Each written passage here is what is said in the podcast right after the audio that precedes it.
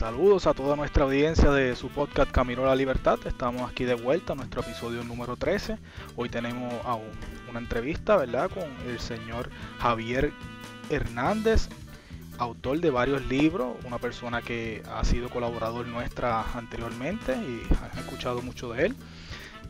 Probablemente lo reconozcan por algunos de sus libros, entre ellos Puerto Rico Éxito, Desarrollo y Prosperidad, del Éxito hacia un Puerto Rico Soberano, Puerto Rico hacia una soberanía nacional, Declaremos hacia una propuesta para la declaración de independencia, y su más reciente edición, ¿verdad?, Puerto Rico para los puertorriqueños. La mayoría de estos libros se pueden conseguir a través de Amazon y Kindle, y están en ambos idiomas, tanto en español como en inglés.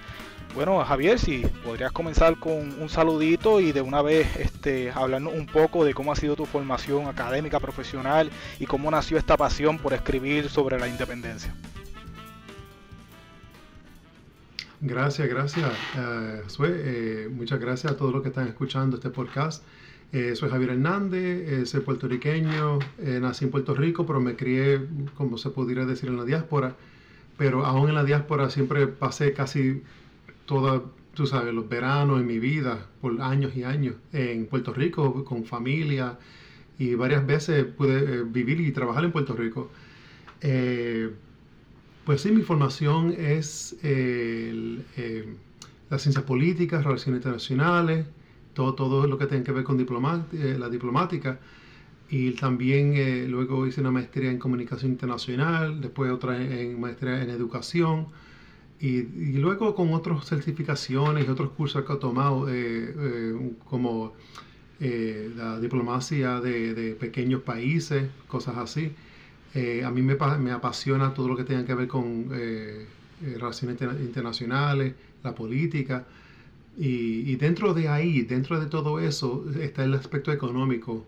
Y yo estudié economía, y les digo a la gente, yo no soy economista, hay gente mejores que yo que son economistas y tienen más estudios en eso, pero aún con la economía que yo pude estudiar, yo pude hacer varios libros sobre la materia y explicarlo de una forma para que la persona común y corriente pueda entender y tener acceso a la información sin tener que primero ir a un doctorado en economía para entenderlo. O sea, básicamente eso fue parte de mi meta, para que cuando yo escriba sobre estos temas, hacerlo de una manera accesible, que todo el mundo pueda entender y accesar. Y mi pasión surgió de que, tú sabes, yo cuando joven, yo diría como los 13, 14 años, me di cuenta de lo que está pasando en Puerto Rico, o sea, independentista, y he estado educándome siempre. Uno siempre lee, siempre se educa y esas cosas, pero desde temprano me di cuenta que mi nacionalidad, mi patria es Puerto Rico, y soy puertorriqueño, primero, segundo y tercero. Yo no soy de otro país. Y eso es criándome en la diáspora. Tú sabes, me di cuenta de eso así. Y básicamente sí, estoy a disposición de usted, de otros, para cualquier pregunta, y me encantaría hablar sobre estas cosas de los libros de economía, el de política también, el de Brexit, eso más también de política también, pero el de los libros sobre la economía, la meta es educar a la gente sobre el potencial económico de Puerto Rico, porque uno... Imagínate, esto yo lo he escuchado tantas veces en mi vida, y me imagino que lo escucha también, los que están escuchando esto, y que Puerto Rico es pequeño y que no podemos, sin los americanos nos morimos de hambre. Todas esas mentiras, esos mitos, yo en estos libros, yo no los destruyo, pero los desenmascaro, y le enseño a la gente cómo, en matemática y economía básica, cómo Puerto Rico puede ir de colonia en quiebra, corrupta y pobre, cómo podemos, con las herramientas de la soberanía nacional, cómo podemos llegar a ser un país próspero.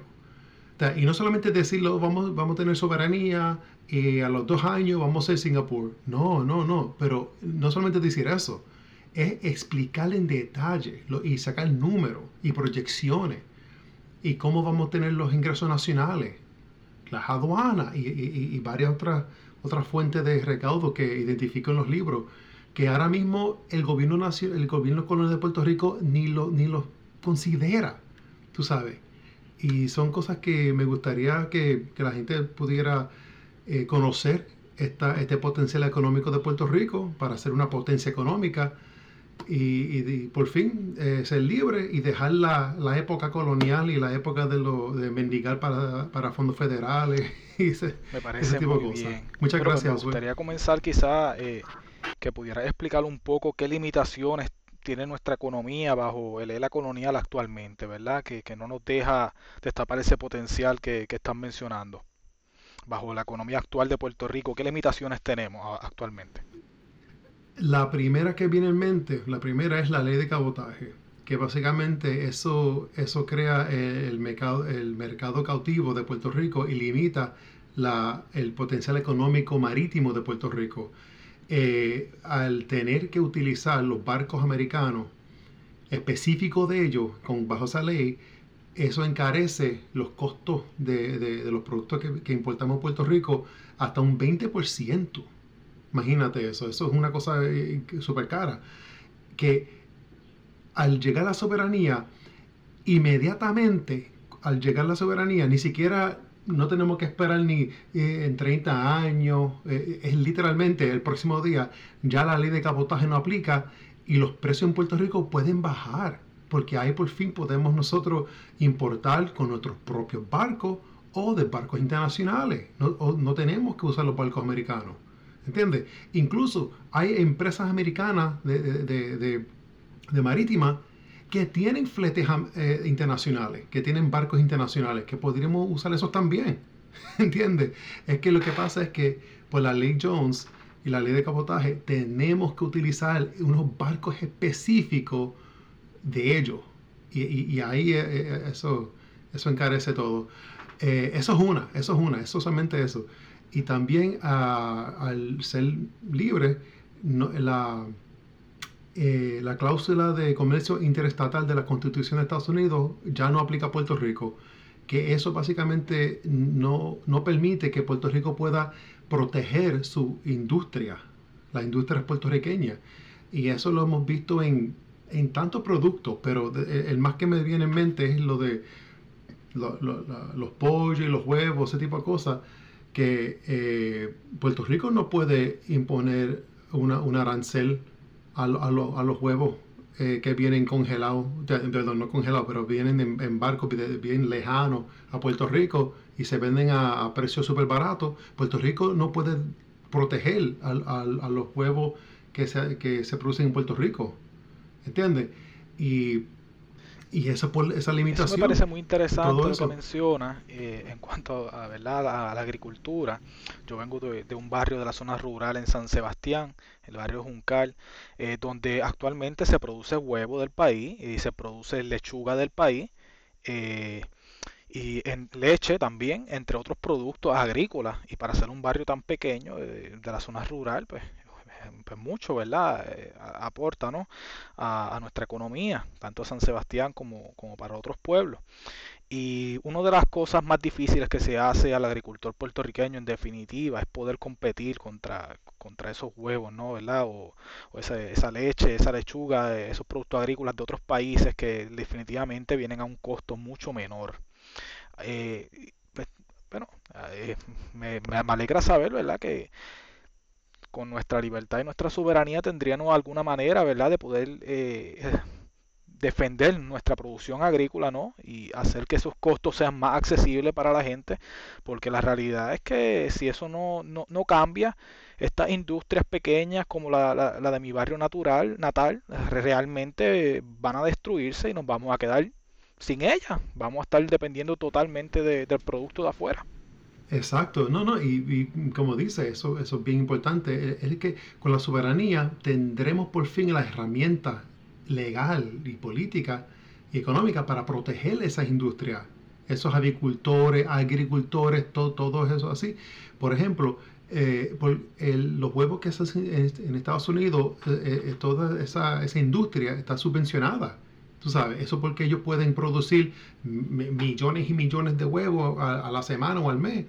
y enviarlo a Puerto Rico bien barato porque hay un costo, eso es caro, pero el gobierno federal le da unas subvenciones, unos grants a esos agricultores allá, pero el de Puerto Rico no recibe eso, ¿entiendes? Pues vienen los huevos bien baratos a Puerto Rico, el agricultor en Puerto Rico o el avicultor no tiene que gastar en comida, para la vaca, para la leche, ¿entiendes? Hay tantos costos para las gallinas y todas esas cosas, y el gobierno no le va a dar a un apoyo igual, ¿entiendes?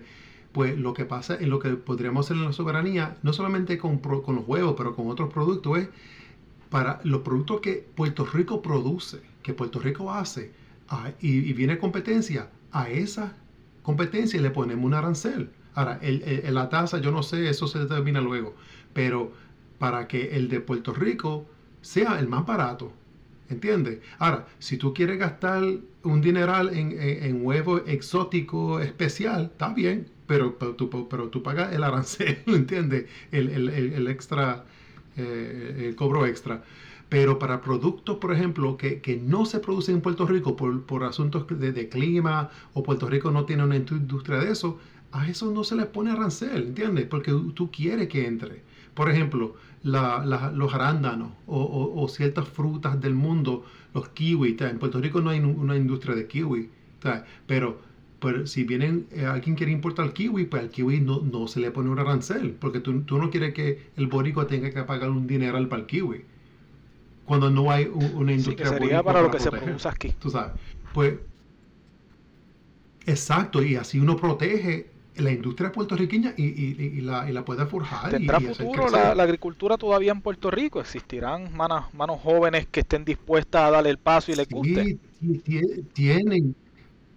Sí, pues mira, hay gente que les gusta y uno ve en las redes sociales mucho, y yo he conocido varios que son gente bien joven, quieren echar para adelante, pero obviamente en el gobierno no hay ese interés para ayudar y apoyar y cosas, pero tú sabes, y hay gente profesional que quiere entrar en ese campo, tú sabes, y hay mucho potencial ahí económico y fiscal, hasta de lucro, hasta si a uno no le importa lo de la agricultura para ayudar al país, pero solamente para lucro, hay oportunidad ahí, pero solamente bajo la soberanía, porque ahí se abren las puertas del mundo y ahí uno puede crear y forjar la economía que merecemos, que queremos, y hay muchas industrias en Puerto Rico que Puerto Rico en la agricultura que podríamos exportar y crear para nuestro propio mercado, pero también exportar al mundo, y esas son posibilidades que podríamos hacer. También existe la idea, esto está en los libros, que la agricultura vertical, que es hacer agricultura dentro de edificios. Y básicamente eso es posible. Otros países están haciendo eso, otras ciudades, y uno saca un rendimiento increíble con eso. Y para nosotros eso sería increíble porque uno podríamos tener agricultura todo el año. Esa cosa, otros países tienen que estar bregando con el invierno, el otoño, toda esa situaciones del año, sí, pero nosotros no, siempre podemos tener esa ventaja, y si viene una tormenta, está bien, se afecta la economía por un tiempo, pero van a haber todavía dentro de esos edificios que están sembradas dentro con agricultura para nosotros, tú sabes, y ahí eso tengo siempre esta duda, ¿verdad? Nosotros, como tú mencionas, somos un país que se puede sembrar durante todo el año porque tenemos las condiciones, tenemos terrenos fértiles, ¿no? Y tenemos lo necesario para poder hacerlo. ¿Por qué no, la industria en Puerto Rico de la agricultura es tan difícil? ¿Es solamente porque el producto de afuera es más económico, o también hay otros factores incluidos en que el gobierno no quiera desarrollar la agricultura en Puerto Rico, no le quiere ayudar al agricultor, no tienen interés en dar dinero, ¿verdad? O fondos, destinar fondos para el desarrollo de la agricultura? ¿Cómo tú lo ves y qué solución pudiera tener dentro de un Puerto Rico soberano? Pues Josué, usted acaba de decir todo ahora mismo. Primero, hay interés, hay potencial, pero el gobierno no suelta la cartera, no suelta el dinero para realmente fomentar ese crecimiento económico agrícola en Puerto Rico. Y también para también tener un plan de soberanía alimentaria. Ellos no tienen un plan de eso, imagínate. Esto, no tienen nada de eso. Ellos no piensan a ese nivel. También el gobierno colonial, que como sabemos, se jacta de dependencia, no de independencia o de trabajo propio para el país producir. O sea, todo es pobreza, seguir pidiendo fondos federales. Ellos no quieren que Puerto Rico produzca nada. Ellos no quieren eso. Ellos quieren seguir con el cuento de los fondos federales y el dinero del americano, pero cuando uno viene con unas buenas ideas para producir, ellos te ignoran. Y eso tiene que cambiar con la soberanía, porque ahí por fin podemos tener gente bien adiestrada, agrónomos y gente economista y cosas, okay, a cargo del fomento nacional. Obviamente que no se está practicando como se debería en el país, es reducido. Puerto Rico, pues mayormente lo que hace son servicios, ¿no? Una economía basada en servicios. Actualmente tendremos la posibilidad nosotros como nación, dentro de las limitaciones que podamos tener bajo la soberanía, de desarrollarnos en ciencia, en tecnología, en producir para ese ambiente de lo que es lo nuevo en tecnología y en industria, que está internacionalmente produciendo mucho dinero y que aquí en Puerto Rico realmente no se está haciendo gran cosa. Tenemos ese potencial, tendremos la capacitación, la capacidad en las universidades, el estudiantado, los profesionales adecuados para poder desarrollarnos bajo una economía soberana y nacional, y poder llevarlo a otro nivel, o realmente estamos muy limitados por nuestro tamaño, por nuestra capacidad de mano de obra, y no tenemos esa capacidad para competir con otros destinos. No, Puerto Rico sí tiene la capacidad y tiene el potencial, y de toda la capacidad que tiene, lo mejor es el capital humano, el boricua. Ese es el capital humano que realmente es la razón por qué vienen empresas a Puerto Rico. Porque saben que el puertorriqueño que está bien profesional, bien adiestrado, bien educado, son unos trabajadores increíbles, son gente que pueden pensar adelante y pueden pensar en grande. Lo que falta, otra vez, con soberanía, podemos tener un gobierno que se enfoque y pueda distinguir, tú sabes, y escoger estos sectores tecnológicos, científicos, y darle los fondos que necesitan para desarrollarse, integrar a la Universidad de Puerto Rico en todas estas industrias, tener la Universidad, la UPI, envuelta en todo esto. Tú sabes que ahí mismo cuando uno sale se gradúa, ya uno puede tener un empleo ya listo, o por lo menos varias ofertas de empleo, porque te necesitan, tú sabes, para así. Y también, tú sabes, con soberanía podemos atraer a muchas empresas a Puerto Rico del mundo tecnológica y hacer lo que tú sabes, lo que se llama joint venture con Puerto Rico, empresas puertorriqueñas, y así podemos atraer esa tecnología, ese conocimiento de afuera que luego se puede desarrollar en Puerto Rico, otras industrias, y nosotros podemos estar en todas. Ya tenemos la gente en Puerto Rico y en la diáspora. Hay puertorriqueños en la diáspora que le encantaría regresar a Puerto Rico, pero no hay oportunidades en ese sector económico para ellos. Y sí, ¿no? Puerto Rico pues tiene en cuestión de computadora, informática, aeroespacial, aeronáutico. Tú chacho, hay un potencial increíble ahí. En el libro de Puerto Rico hacia una economía nacional soberana, ahí yo detallo varios ejemplos. Puerto Rico puede crear su propia línea aérea, ¿entiendes? Que podemos hacer eso, podemos coger un sector, eso es más tecnológico, y también en cuestión de turismo.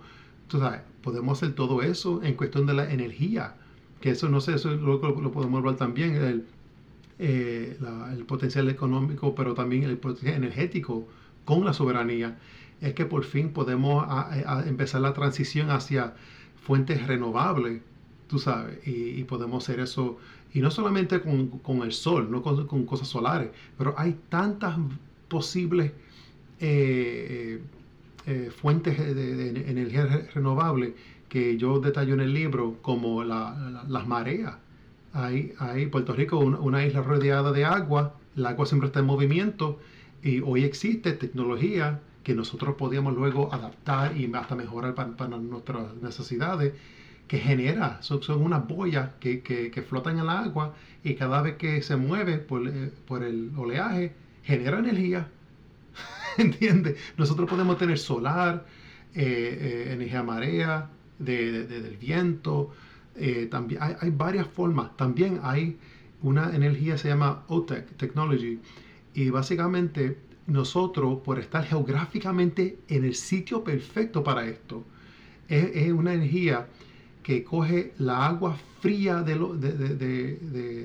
la parte más honda del océano y la mezcla con la agua cálida que está en la superficie.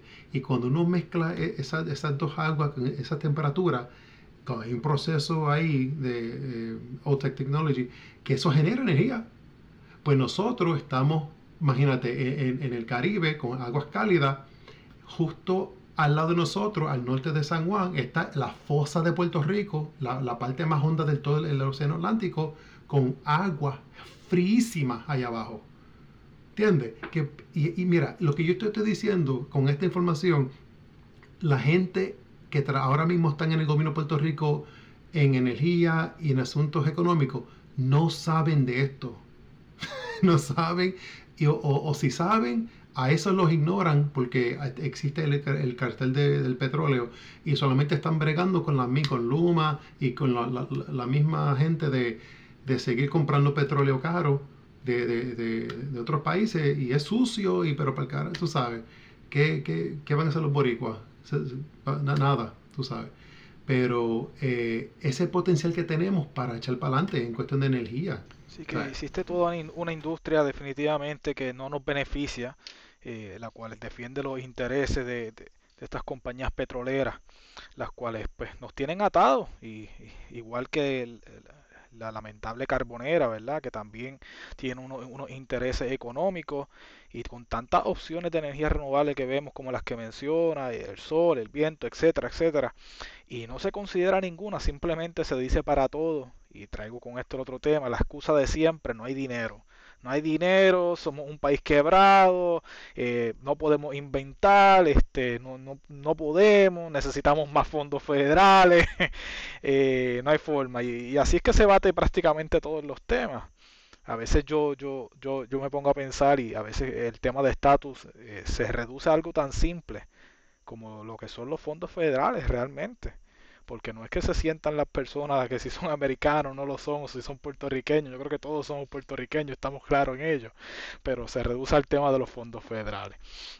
Bueno, sobre ese tema, ya para te lo traigo de la mano, ¿verdad? Que lo que se utiliza de excusa y siempre se noticia a toda la población en general es que nosotros estamos en quiebra, no podemos hacer nada. Ahora está la Junta de Control Fiscal.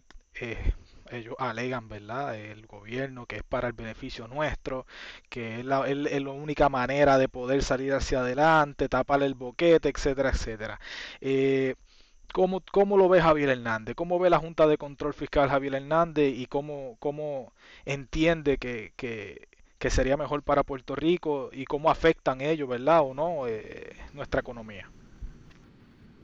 Pues primeramente, para mí la Junta de Control Fiscal o Colonial Fiscal es ilegal, no deben estar ahí, se están robando el dinero, no están haciendo literalmente nada. Los puertorriqueños pudieran haber hecho todo lo que ellos están haciendo, los boricuas pudieran haber hecho eso. Pero obviamente en Puerto Rico no mandan los puertorriqueños, mandan otros, y pusieron este grupo de chanchulleros, yo diría, y están robándose el dinero. Pero sí, ellos están buscando el dinero para pagarlo a los bonistas. Ellos no están ahí para ayudar a Puerto Rico, y esto lo sabe ya mucha gente.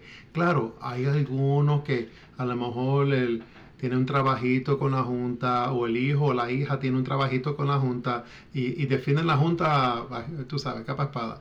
Pero yo creo que ya mucha gente en Puerto Rico se han dado cuenta que la Junta no está ahí para ayudar a Puerto Rico en nada. Ellos están ahí para asegurar que Puerto Rico pague una deuda colonial que para mí, y es otro tema, es una deuda odiosa. Porque una colonia no puede contraer deuda. Tú sabes, eso son solamente los soberanos que pueden hacer eso. que Puerto Rico no tiene ni la autoridad legal para contraer su deuda en su propio nombre. Pero es otro tema. Pero en relación a lo... Y esto quería hablar de esto porque a veces estos son los números que la gente quiere saber. En relación a las transferencias entre Puerto Rico y los Estados Unidos en cuestión, y estos son números del 2019, de lo que entra de Estados Unidos a Puerto Rico, lo que la gente considera la ayuda federal. Cuando la gente dice, los fondos federales, la ayuda federal, estos son los fondos del ELA que el gobierno federal le envía al gobierno central de Puerto Rico, el PAN y las becas PEL. Okay. Todo eso son unos 4.6 mil millones. ¿Ok? 4.6 mil millones. Después tenemos lo que se llama transferencias de vengada. Estos son dinero que usted en Puerto Rico paga el Seguro Social y Medicare, que tú pagas, no es regalo, usted paga en su nómina. Este dinero que te lo quitan, el FICA tax, te lo quitan a usted, lo envían a Washington y luego te lo reenvían a usted cuando a Puerto Rico, y al año eso es 22.7 mil millones, todo ese dinero, y esos son derechos adquiridos de las pensiones federales, beneficios. Eso es dinero, que eso no es un regalo, ese es lo importante. Esto es dinero que sale de la nómina puertorriqueña o que son beneficios de veteranos, que usted firma un contrato y si está el trabajo, y si está el servicio, regresa a Puerto Rico y ahora tú te dan unos beneficios.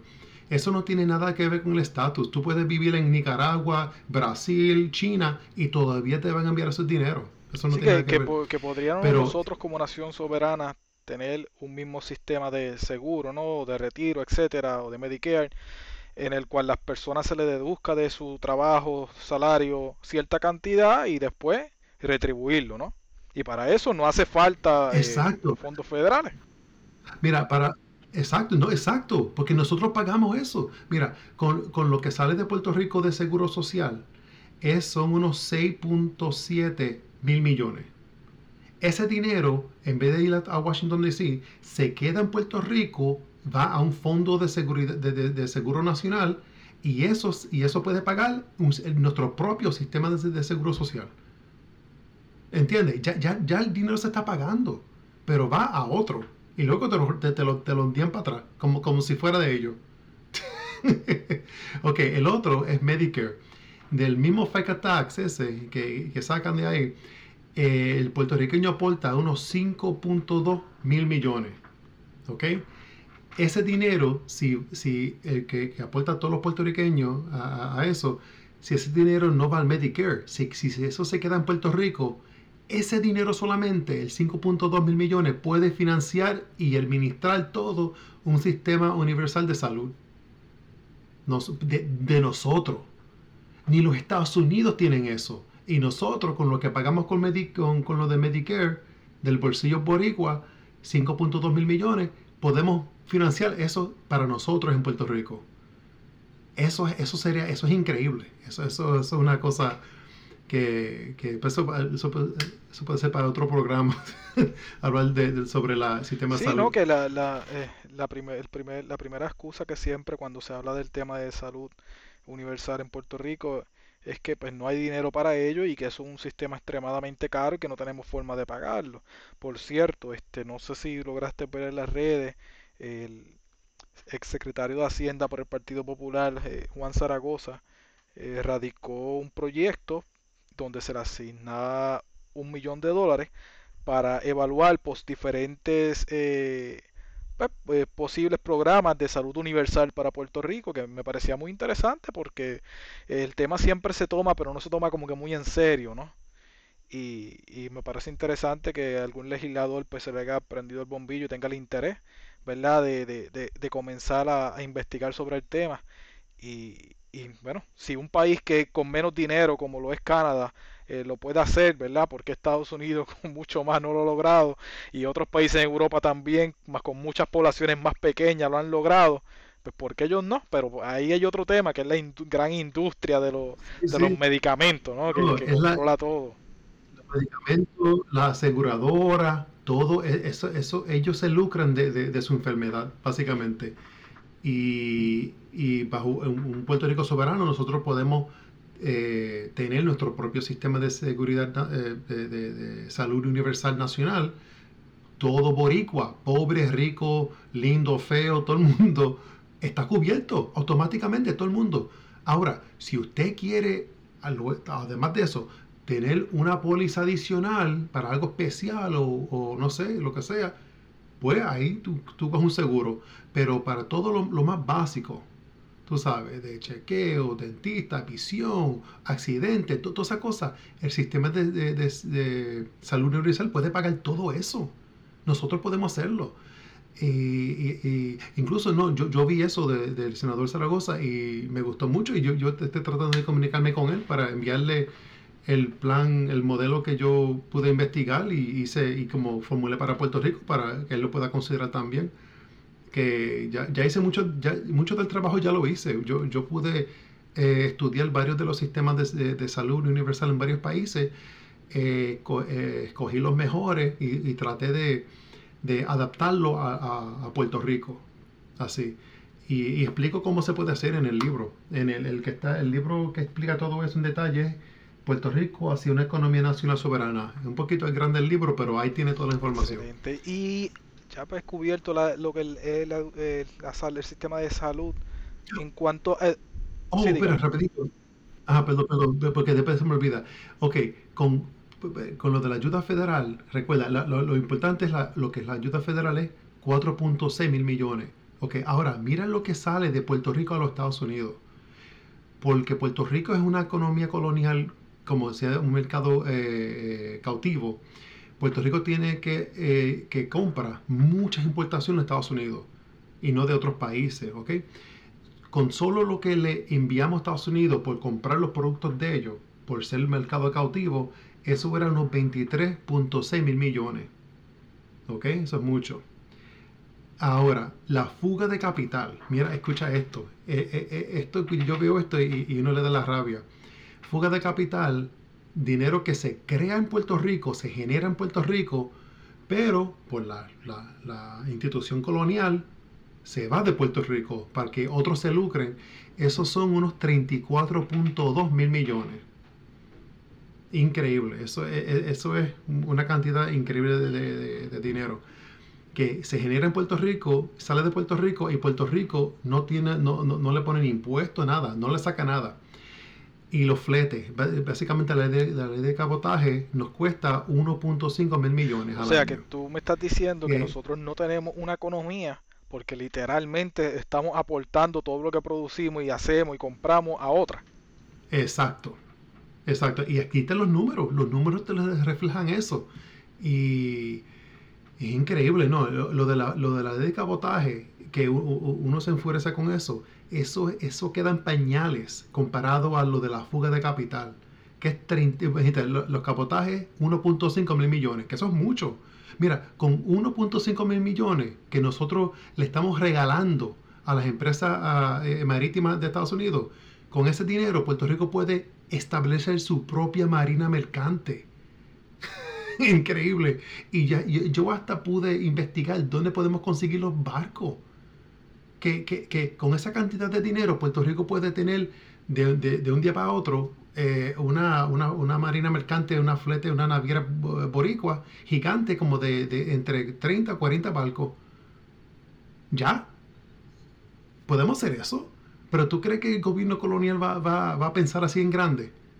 ¿Cómo eso beneficia a Puerto Rico? Eso crea miles de empleos marítimos en Puerto Rico, en los puertos, en los muelles, en las industrias.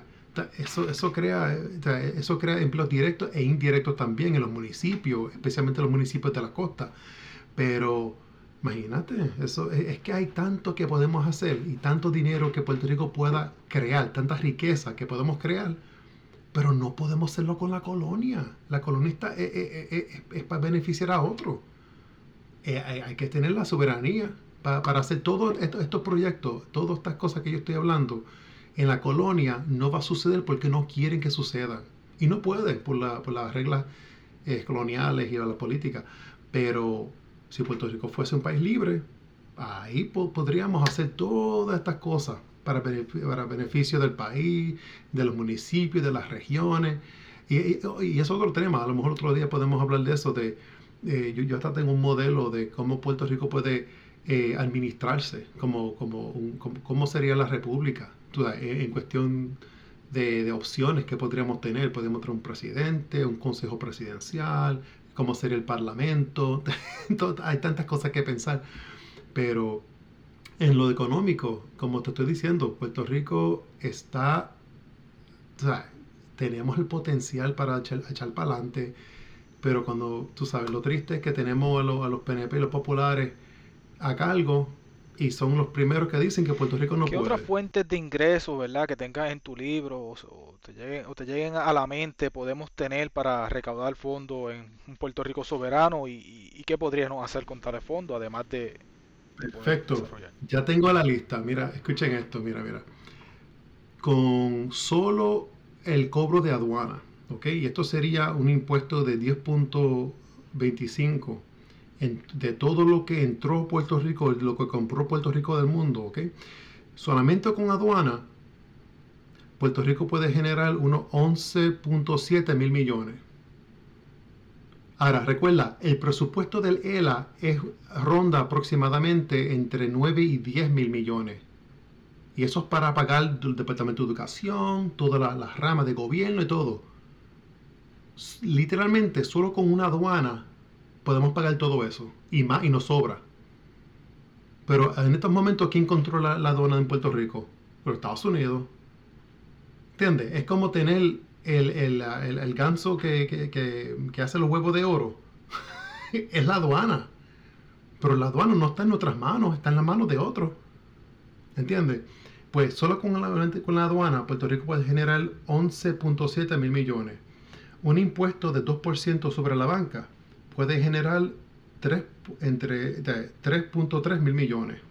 Esos son fondos que pudieran, eso no es para lucro, eso es para dinero que se pone en reserva para los depósitos, como lo que está en Estados Unidos, the Federal Deposit Insurance Corporation, FDIC, pero para nosotros. Eso lo podemos hacer así. Otra fuente, rapidito. Contribuciones al Fondo de Seguro Nacional. Básicamente esto serían como 12 mil millones, y esto básicamente lo que tiene Estados Unidos, el FICA tax, lo que sería Seguro Social y Medicare, todo en un fondo. Buscando aquí. Cobros adicionales a los pasajes. Hay cobros que ahora mismo aplican a todos los pasajes que entran y salen de Puerto Rico, pero todo el dinero va a Estados Unidos, porque es el FAA, Federal Aviation Administration, que administra todo esto. Pero bajo la soberanía, ahora sería Puerto Rico, que puede administrar los mismos fondos, los mismos costos, los mismos cobros, todo, pero ahora el dinero es para nosotros. Si hacemos eso, ni siquiera cambiar la tasa, no, mantenemos lo mismo que ellos tienen, lo mantenemos igual. Eso puede generar para Puerto Rico unos 330 millones de dólares. Solamente eso. ¿Ok? Y es increíble. De verdad que sí, son números increíbles y veo el potencial que tenemos y ejemplo de esto están en naciones con población similar a la nuestra, ¿verdad? Si nos vamos al oriente, lo que es Singapur y otros países, ¿no? Y cómo han salido hacia adelante, o cómo Costa Rica, ¿verdad? Ha logrado también mejorar su economía, Panamá, etcétera, etcétera. A mí me intriga mucho, ¿verdad? Todo este tema. Y siempre se menciona de que pues, si estamos quebrados, que si somos malos administradores, que si no podemos, pero pensando yo acá, ¿no? ¿No será que los que están administrando los rojos y los azules son el problema, que tienen miedo porque no han podido administrar lo poco lo que han tenido? El ELA quebrado, imagínate todo esto, sería demasiada carga para ellos. Así que el primer paso antes de todo esto sería sacarlos a ellos del gobierno, ¿no? Para tener la oportunidad de tener un gobierno responsable, ¿no? Y porque cuando un país, una república, porque siempre se quiere hacer esta imagen de que todas las repúblicas son pobres, y eso no es cierto. Son más de 200 naciones del mundo, son países independientes, y la gran mayoría son países prósperos o en pleno desarrollo, ¿verdad? Mejorando su economía porcentualmente 2-3% anualmente de crecimiento, lo que te deja de mucho de que por eso es que los países se hacen independientes, porque si no, no lo hicieran, ¿no? Si fuera a ser bueno colonia, todo el mundo fuera colonia, pero de casualidad todos son independientes. ¿Por qué será, verdad?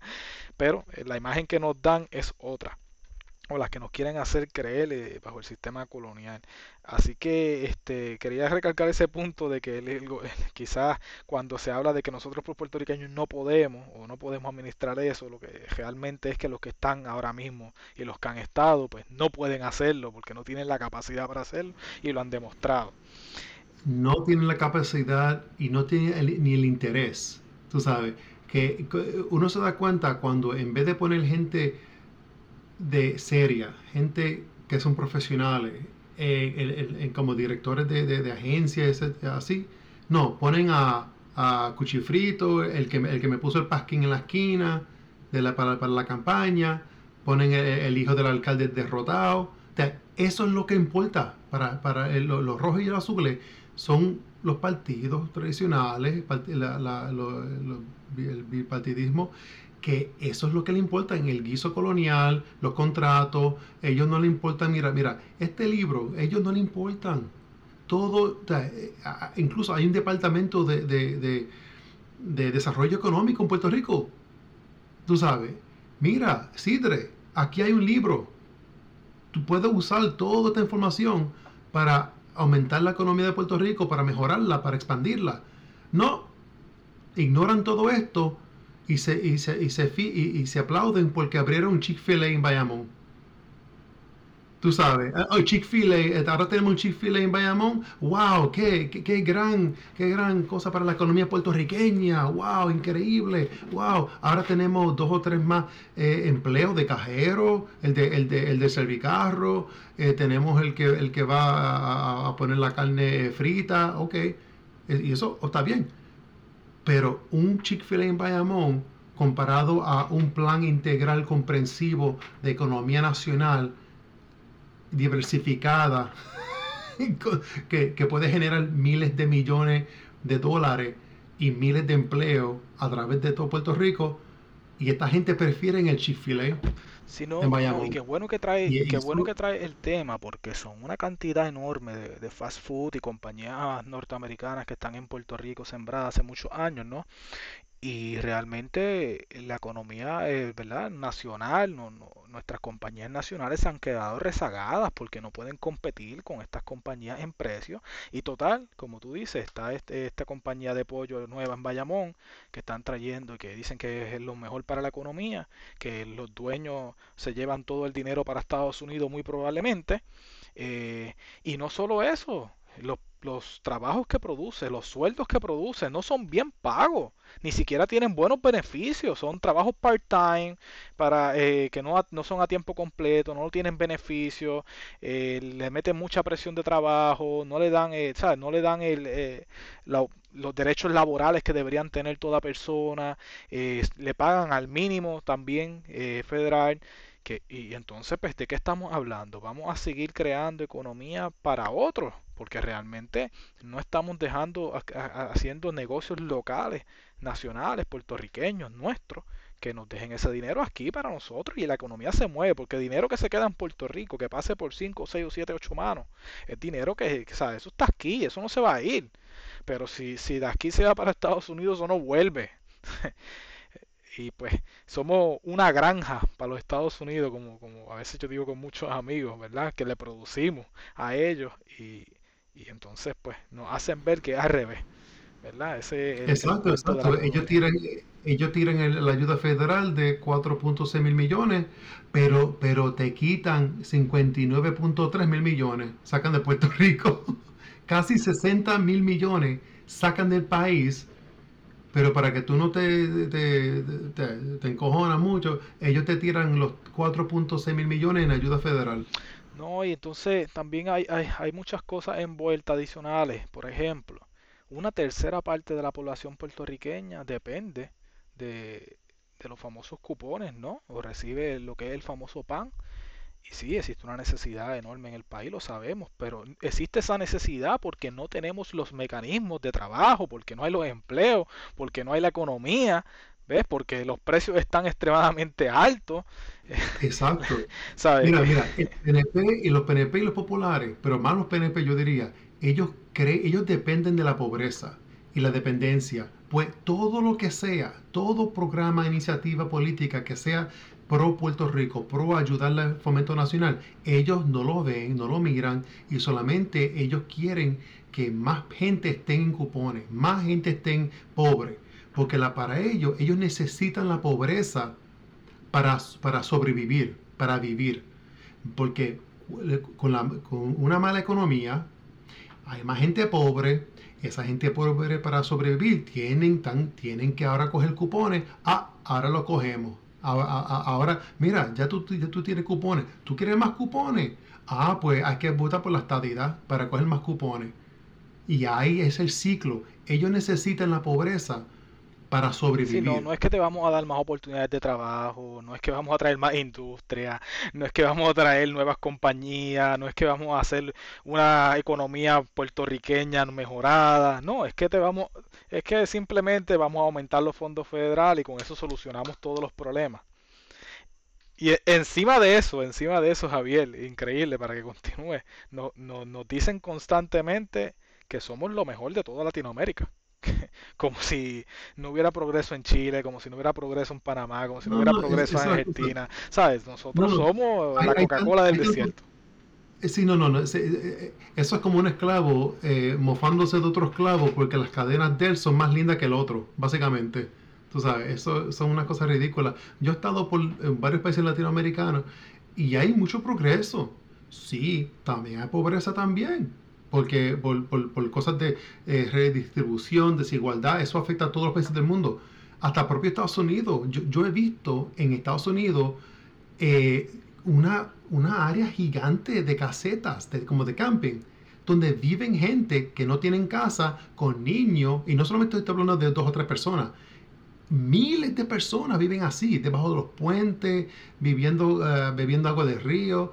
Y esta gente son ciudadanos americanos de primera, que pueden elegir el presidente y todo eso, y viven en choza, en camping. Muchas veces esto se da en las ciudades más grandes. A veces piensan, no, que eso son zonas rurales. No, esto se da en San Francisco, se da en Los Ángeles, se da en Nueva York, se da en Boston, en las ciudades más importantes, que más dinero tienen. Esto se da y esto pasa. Lo que pasa es que siempre se ve lo más lindo, ¿verdad? No.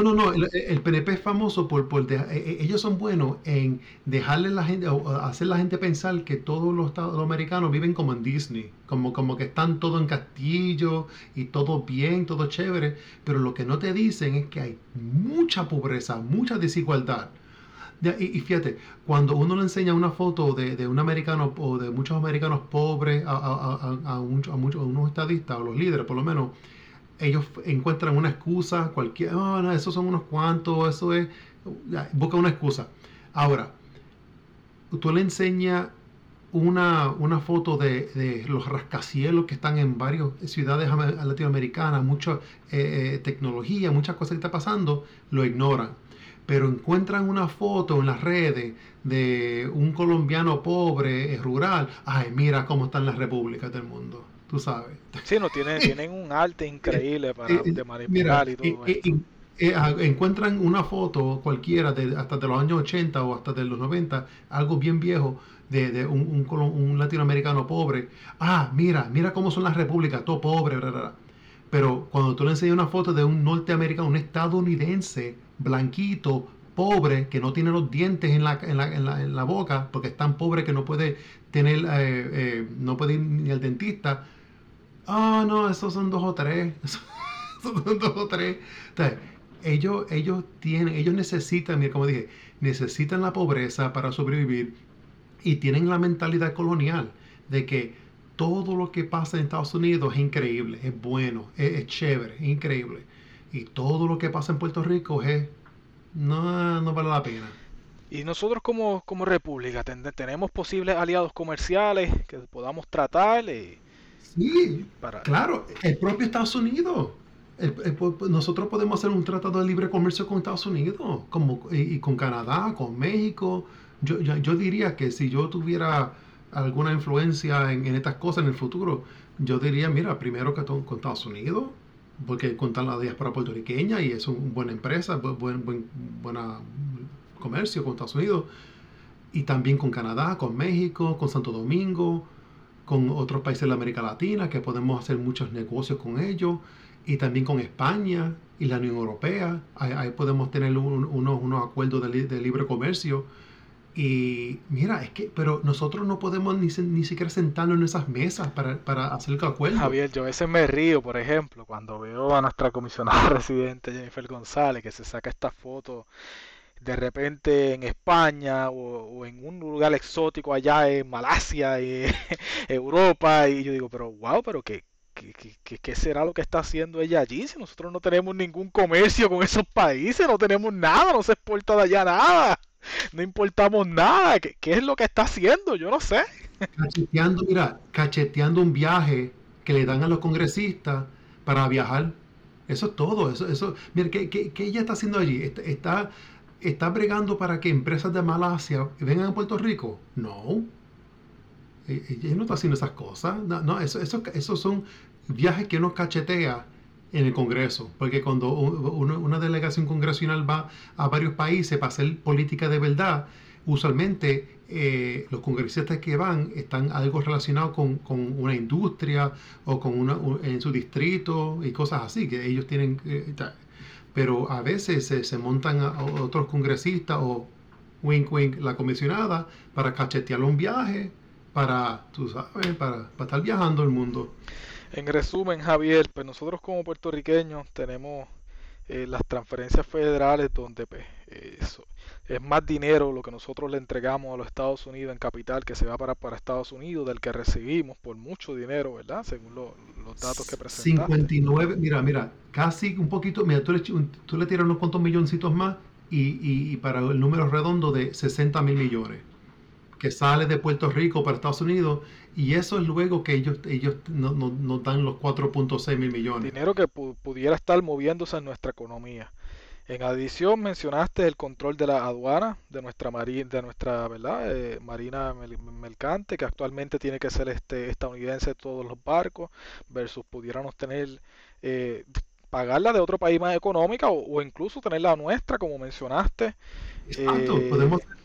O hasta ambas, se puede ser ambas. Posibilidades de tener, ¿verdad? Tener impuestos a la banca, a las industrias de foránea, al producto de afuera, subsidio al producto local. Mira, tengo unas cuantas, no voy a decir todas, sí. Pero las que impresionan a la gente. Además del cobro de la aduana, de la banca y de los pasajes, también, mira esto, los cobros y estos dineros, lo que yo voy a decir ahora son dineros que se generan en Puerto Rico, pero van directamente a Estados Unidos por el Federal Aviation Administration. Los cobros por aterrizaje y uso de facilidades. Cada vez que un avión aterriza en Puerto Rico y ya aterriza y usa el aeropuerto, ese dinero va a Estados Unidos. Si en la República hacen lo mismo, los mismos vuelos, yo pude calcular cuántos vuelos y todo eso, y eso lo pudiera recaudar 24 millones de dólares para Puerto Rico. También están los cobros de sobrevuelo. Estos son vuelos que no aterrizan en Puerto Rico, pero cruzan el espacio aéreo de Puerto Rico para llegar a otro lugar. ¿Ok? Como país soberano, Puerto Rico hubiese ahí obtenido eso, lo que se llama overflight fees, cobro de sobrevuelo, y eso hubiera generado unos 124 millones de dólares para Puerto Rico. ese dinero no va a, ni un centavo va a Puerto Rico. ¿Ok? El otro, en los pasajes, y esto es adicional, Estados Unidos tiene lo que se llama the Federal Excise Tax de 7.5% en todos pasajes. Ahora mismo que uno va a Puerto Rico o sale de Puerto Rico, y eso a todos los boletos aéreos que van a todo Estados Unidos, pero esto aplica a Puerto Rico. Si Puerto Rico siguiera ese 7.5, pero le da un nombre diferente, yo le pondría impuesto a los boletos aéreos, algo sencillo, eso hubiese generado para Puerto Rico casi unos 74 millones de dólares, ¿ok? Para los fondos. Hay otros fondos aquí que yo tengo, otros... Me voy a pensar. Básicamente, esos son, para no estar con una lista aquí bien larga, pero esos son los más grandes. Los tres principales que yo diría que son las aduanas. Si uno combina las aduanas, los cobros en los aeropuertos y también un impuesto de 15% a las multinacionales, a las corporaciones bien grandes multinacionales. Y yo digo 15% porque el 15% es la tasa que Estados Unidos defiende para que se use en el mundo entero. O sea, que un PNP no puede decir, el 15 es muy alto. Mira, el propio Estados Unidos está defendiendo eso. ¿Okay? Pues con un 15%, eso puede generar esos tres. ¿Okay? La aduana, los cobros en los puertos de entrada, los aeropuertos, y el 15% de las multinacionales. Eso solamente puede generar hasta un 17.6 mil millones de ingresos nacionales. Imagínate, 17.6 mil millones, y ahora mismo el presupuesto del ELA es 9 mil millones. Y en los años buenos sube a 10 mil millones. Pues literalmente estamos casi duplicando el presupuesto. Imagínate todo el dinero que ahora con un presupuesto de 17.6 mil millones para educación, para los maestros, para infraestructura, para la economía. Hay tanto, y como dije en el libro,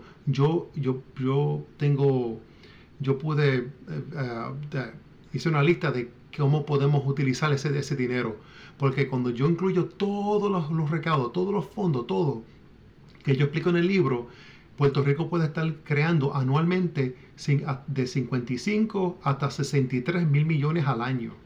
Eso es con la aduana y esos tres que yo dije inicialmente, y después todos los otros que yo en el libro yo detallo más con más atención. Pero imagínate tener un Puerto Rico que el presupuesto anual es de 63 mil millones. No, eso sería increíble. Imagínate.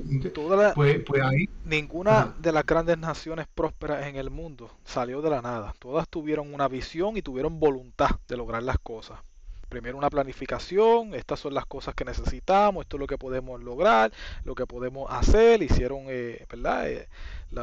los debidos verificaciones, las planificaciones de los recaudos probables que se puedan tener, proyecciones, etcétera, etcétera. Después lo implementaron y al pasar de los años lo lograron. Así que si otras naciones lo han podido hacer a través del mundo, y no solamente estamos hablando de naciones grandes en cantidades de personas, ¿verdad? Como lo es quizás China, por ejemplo, que ha venido creciendo mucho su economía, o hace poco, ¿verdad? Brasil. También países pequeñitos que nos tenemos al lado, como lo es Barbados, que ha crecido muchísimo desde su independencia. Lo que hay que tener es voluntad. Y yo creo que todo lo que tú me estás hablando de lo que podamos lograr...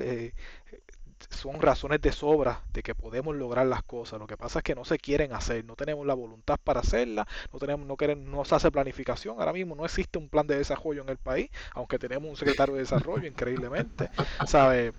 No tenemos... No, en los últimos 20 o 30 años el país no se ha desarrollado ni ha mejorado absolutamente nada, y no hay ningún plan para hacer absolutamente nada distinto, ¿sabes? Desde que...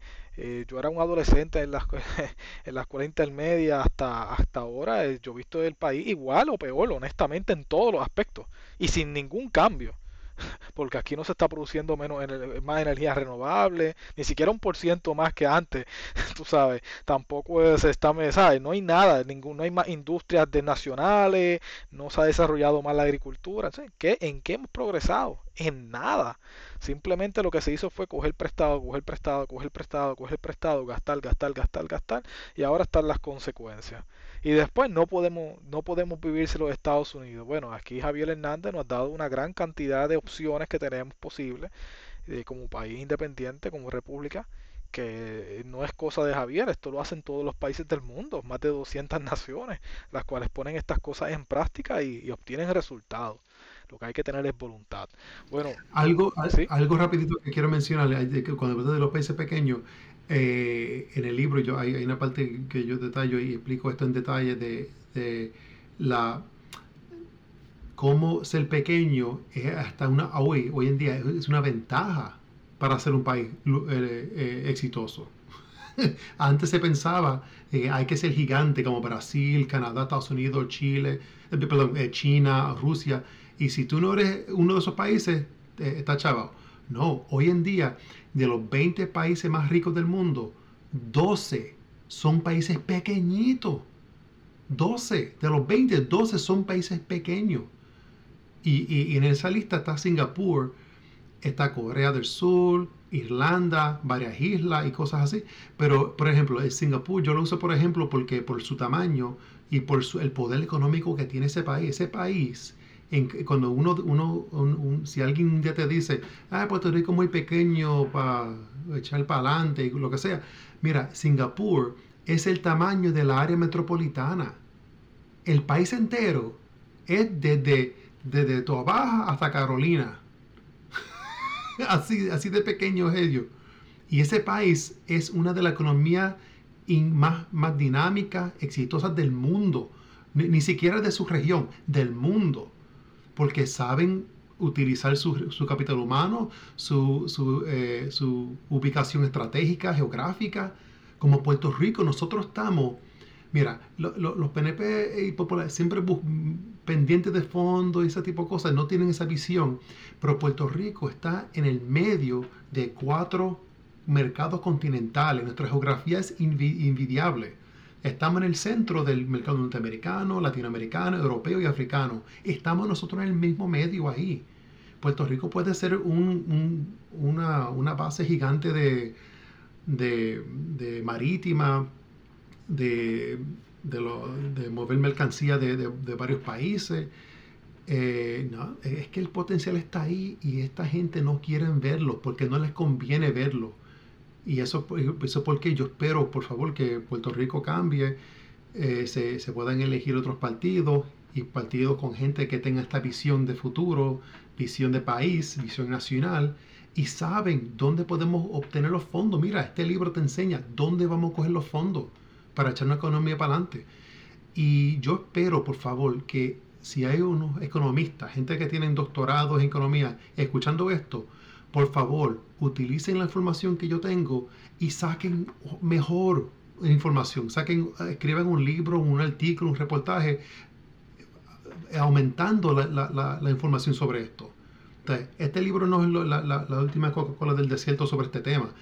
Es un buen libro, pero yo espero que otros economistas y otra gente puedan obtener esta información y hacer más estudios, más... Y buscar más otros recaudos que yo no pude pensar, pero yo creo que yo pensé de varios aquí en el libro, te digo un montón aquí, pero y pues sí, o sea, así es como se puede recaudar los fondos para la república. Rapidito, otra cosa es que todo esto funciona bajo la independencia y bajo la libre asociación. Todo, básicamente, cuando empecé esto, yo dije, si Puerto Rico es independiente total o libre asociación, todas estas cosas, pensamientos y propuestas económicas funcionan en ambas situaciones. Que eso es algo que mucha gente no sabe o no pensaban que era así. Pero es básicamente sobre la soberanía nacional, que con eso nos daría las herramientas y poderes para hacer todo lo que yo estoy hablando en este libro para usted, para su familia, para sus nietos, para que puedan vivir en un Puerto Rico exitoso y rico. verdaderamente. Bueno, te doy las gracias, Javier, por todo esto. Gracias a usted. Sé que hay muchísimos temas de este libro y otros libros que tienes que pues no podemos discutir aquí porque tendríamos que ocupar más episodios definitivamente, ya que tocas un tema distinto en cada libro, ¿verdad? Ya sea a nivel de propuesta de independencia, de cómo sería nuestra soberanía nacional, ya a nivel más de político, ¿verdad? Como es Puerto Rico Éxito, etcétera. Y tu último libro, ¿ves? Que habla de unos temas muy interesantes que comencé a leer, ¿verdad? Puerto Rico para los puertorriqueños, lo que, ¿verdad? De por qué la estadidad no es viable para Puerto Rico y empezando desde las cosas más básicas, ¿no? Así que mi invitación a todos es que le den tengan su propia opinión de estos libros, los lean, los puedan adquirir y se eduquen sobre el tema y también puedan hacer aportaciones, discutir sobre estos temas en las redes, que yo estoy seguro que Javier les contestará si le responden, si tienen alguna pregunta sobre alguno de estos temas. Así que mi invitación es que lo puedan adquirir, ¿verdad? Los temas que tengan de su interés y educarse, porque potencial tenemos, como hemos podido ver en este programa, en esta edición hoy. Así que potencial tenemos los recursos, la mano de obra adiestrada profesional puertorriqueña, tenemos las facilidades, tenemos el potencial económico, tenemos la geografía indicada, como estaba mencionando Javier, un sinnúmero de posibilidades, y para todo, destapar todo ese sinnúmero de posibilidades que había hablado aquí Javier hoy, definitivamente lo primero es tener nuestra soberanía, ¿verdad? Sea por la modalidad que sea, pero sin la soberanía no podemos destapar todo este poder que tenemos como nación. Por eso todos los países han querido ser independientes. Javier, si quieres decir algo más para despedirte, pues te dejo aquí. Bueno, sí, muchas gracias. Sí, gracias a usted por darme la oportunidad de hablar en este espacio. Siempre me encanta hablar contigo y con otros compañeros y compañeras de Camino a la Libertad.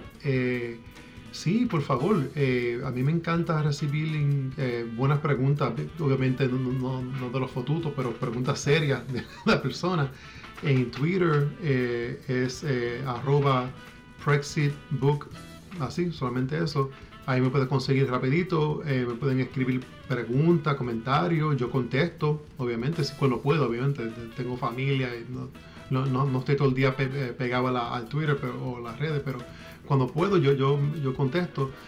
Y sí, por favor, si pueden conseguir los libros, o si alguien te habla de los libros, así, pero y me gustaría si la gente pudieran hablar de esto más, tú sabes, facilitar esta información a otros, especialmente a si usted tiene un familiar que es estadista popular, que no sabe esta información y está abierta a escuchar esta información, porque hay alguna gente que escuchan y aprenden y se quedan pensando y aprenden algo y a lo mejor pueden cambiar su visión del mundo porque no sabían. Y claro, y hay otra gente que el propio Jesucristo puede bajar del cielo y se lo dice y no lo van a creer. Hay gente así también. Pero por favor, esta información es bien importante. Exhorto a todos que si pueden leer el libro, o por lo menos con la información que escuchan aquí en este podcast, pueden ir y hablar con otros sobre el potencial económico de un Puerto Rico soberano. Y sí, tú sabes, Charles, seguir para adelante. Yo estoy sacando más artículos ahora, ya tengo un tiempito ahora libre, más artículos, voy a sacar otros libros, voy a tratar de estar en las redes, pero también en programas de radio en Puerto Rico, hablando sobre estos temas. Y por favor, si alguien puede añadir y mejorar todo este trabajo que yo he hecho, bienvenido sea. Muchas gracias, José. Muchas gracias, Javier. Nos despedimos todos y todas y pues por favor manténganse siempre en sintonía de este tu podcast Camino a la Libertad, y estaremos próximamente con próximas entrevistas y hablando de temas de actualidad, de lo que está pasando en nuestra política de día a día en Puerto Rico. Y nos despedimos.